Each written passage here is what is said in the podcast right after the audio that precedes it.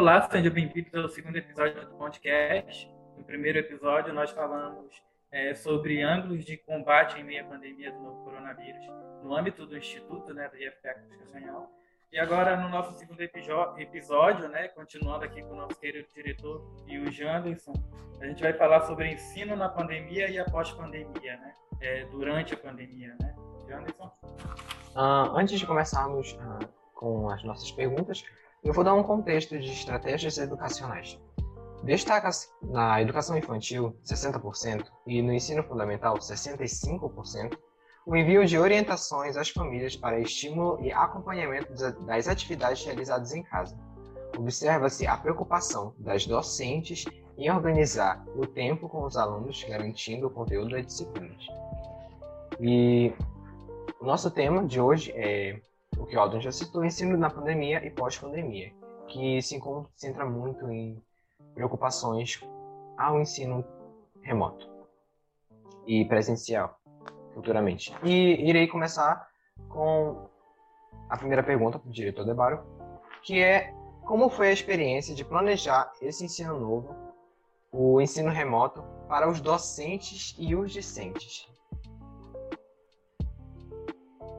É, eu acho que do, do, ponto de vista do planejamento, acho que o grande desafio é justamente né, pensar as ferramentas, tecnologias, né, é, no âmbito de, de, transformar o que era presencial e, e, e, e em 100% remoto, né, ou seja, o ensino é, 100% remoto, esse, esse é um grande desafio. Então, a gente iniciou principalmente é, fazendo uma discussão é, é, participativa né, com a comunidade. Então, a gente, nós reunimos com o Vicente, apresentamos o plano de retomada das atividades, é, das atividades é, do IFPA Campo Castanhal. Nesse plano de retomada, previa né, tanto o ensino remoto como também né, o ensino presencial, que foi estaria de forma híbrida, né, ou seja, essas duas modalidades de ensino mas através das assembleias com os estudantes, com os técnicos administrativos e com os docentes, né, optamos para ser, é, nesse processo inicial né, da, da pandemia, se tornar é, o ensino 100% remoto. Então, esse foi um grande desafio para a gente, porque, é, do ponto de vista institucional, do Campo Castanhal, isso para a gente era uma novidade, né? ou seja, como é, que, como é que a gente vai dar conta disso é, no âmbito principalmente da, da compreensão, né, tanto do nosso estudante, como também dos seus familiares, e lógico, da, da equipe, tanto de docente quanto da equipe técnica é, administrativa, que envolve a equipe pedagógica, né, de como trabalhar isso no âmbito é, da oferta do ensino, né, a partir da, das atividades estritamente remotas. Isso é um grande desafio do ponto de vista da aprendizagem, né? Acho que o primeiro momento foi aprender, acho que isso, isso era a grande, a grande palavra, né? Palavra-chave para a gente aprender o ensino remoto. Teve várias formações, é, principalmente nossos docentes participaram por várias formações, cursos, foi ofertada pela Proreitoria é, de Ensino, a Proendo, IFPA, é, também a nossa equipe pedagógica é, trabalhou vários processos de formação e orientação né, de como trabalhar com o ensino remoto, isso com as turmas, né, do, é, com as turmas do nosso, com o nosso discente, né, explicando, orientando.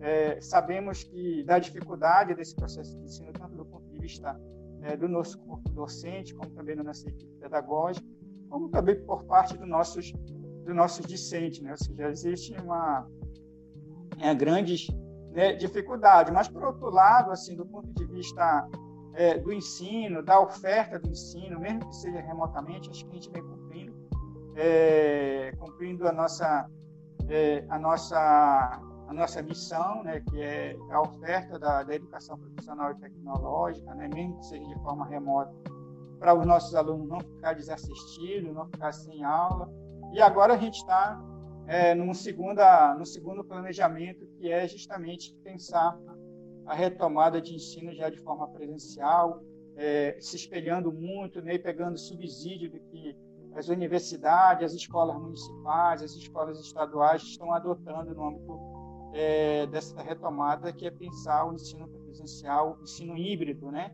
De, com ações é, presenciais de forma é, par, é, parcelada, né? ou seja, trabalhar sempre na perspectiva de um percentual é, de retorno dessas atividades que consiga manter é, os protocolos de biossegurança, ou seja, manter o distanciamento, né? manter é, o uso, da, uso de máscara e principalmente o uso de álcool gel no âmbito, é, no âmbito da, do uso né, da, dos espaços e infraestruturas aqui do nosso, do nosso campo. Então, do ponto de vista é, da experiência, a gente, né, a gente era experiente uma modalidade de ensino que era 100% presencial, a gente entra numa modalidade, uma, modalidade, uma nova modalidade que é 100% remota, e agora a gente vai para uma outra realidade, um outro desafio que é justamente pensar o ensino de forma híbrida, né? tanto presencial quanto remo, remotamente, né, isso também tem colocado no, no, nosso debate uma série de dificuldades, né? Como é que tá? a gente já vamos, nós já vamos é, pensar é, a retomada é, de forma é, presencial e, e, e, de forma parcelada.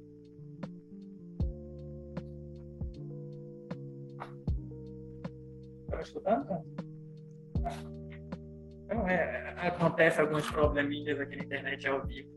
Creio que acho que a gente está começando a ter é, esse contato com o podcast. A gente vai ter alguns erros, vai ter. É, é tudo ao vivo aqui. A gente tem hoje no campus, acaba faltando internet, a gente está só em dados móveis. Então, eu creio que o nosso diretor falar é, dessa coisa de dificuldade no ensino remoto, que é uma coisa mundial, né? É, foi inesperada. A pandemia chegou de última hora, ninguém estava avisado é, creio que todo mundo entende isso, né? Que a adaptação é uma coisa muito importante. E a gente sabemos que existe um problema de pode existir um problema de evasão escolar, né? Em meio à pandemia. O que, a, o que o IFPA propôs, colocou à disposição para que não houvesse evasão escolar, para que os alunos continuassem tendo acesso à internet é, e acesso ao ensino remoto. É, do ponto de vista, acho que do apoio, né, a, a, essa adaptação é, através do ensino remoto, a gente, é, nós trabalhamos, acho do ponto de vista da equipe pedagógica, várias ações. Uma das ações é, é principalmente a entrega de materiais é, para os nossos estudantes. Então, a gente não medimos esforço. É, é, houve uma, um planejamento da, da equipe do DEP, né, liderado pela professora Eliana Marinho, todo um planejamento para a entrega das, das apostilas, né, de material didático que foi entregue em loco para os nossos estudantes, para aqueles que tinham dificuldade de ter acesso à internet, aqueles que não tinham condições é, de providenciar a impressão dos, do, dos materiais, né, das, da apostila, é, das orientações que os, os, docentes estavam encaminhando para os alunos. Então, a gente optamos para essa política de, de pensar é, de planejar a impressão né, e a entrega de material é, para os nossos estudantes. Então, acho que desde quando é, iniciamos o ensino remoto, estamos fazendo essa, essa ação do ponto de vista é, de, de, possibilitar os estudantes né, terem acesso a material e, com isso, reduzir a invasão, a invasão escolar. Uma outra ação que a gente está pensando é justamente contactar aqueles alunos que não conseguiram, de alguma forma, né, é, de alguma forma, acessar a plataforma de, né, de ensino remoto, né, de participar das aulas de forma é, virtual, em função de diversos fatores. Primeiro, fatores né, de impacto né, que envolve a saúde na família. Né? Teve muitos alunos que perderam né, alguém da sua família, né, e, de, e, e, isso impactou é, muito né, a saúde, a própria saúde nossos, nossos estudantes, principalmente de saúde mental, tiveram dificuldade, não estavam tendo, né, é, não estavam tendo momentos de concentração para estudar. Então a gente entende, compreende isso. Teve alunos que tiveram, em função da crise econômica, né, que em função do, é, do isolamento, é, muitas das, das famílias foram dispensadas dos seus trabalhos, então teve impacto financeiro significativo na, é, nessas famílias. Então, muitos alunos tiveram que ir para o mercado de trabalho, né? e aí, a partir é, dessa, dessa inserção no mercado de trabalho, não havia tempo né, para entrar na, nas plataformas para ensino remoto. Então, tem, várias, tem vários fatores né, que têm contribuído para que é, um percentual não tenham participado das aulas é, das né? acho que a gente vai fazer um trabalho de, de, de, de contactar com as famílias, de, contactar com nossos alunos, dar oportunidade né, para eles né, retomarem, é, retomarem as atividades de ensino.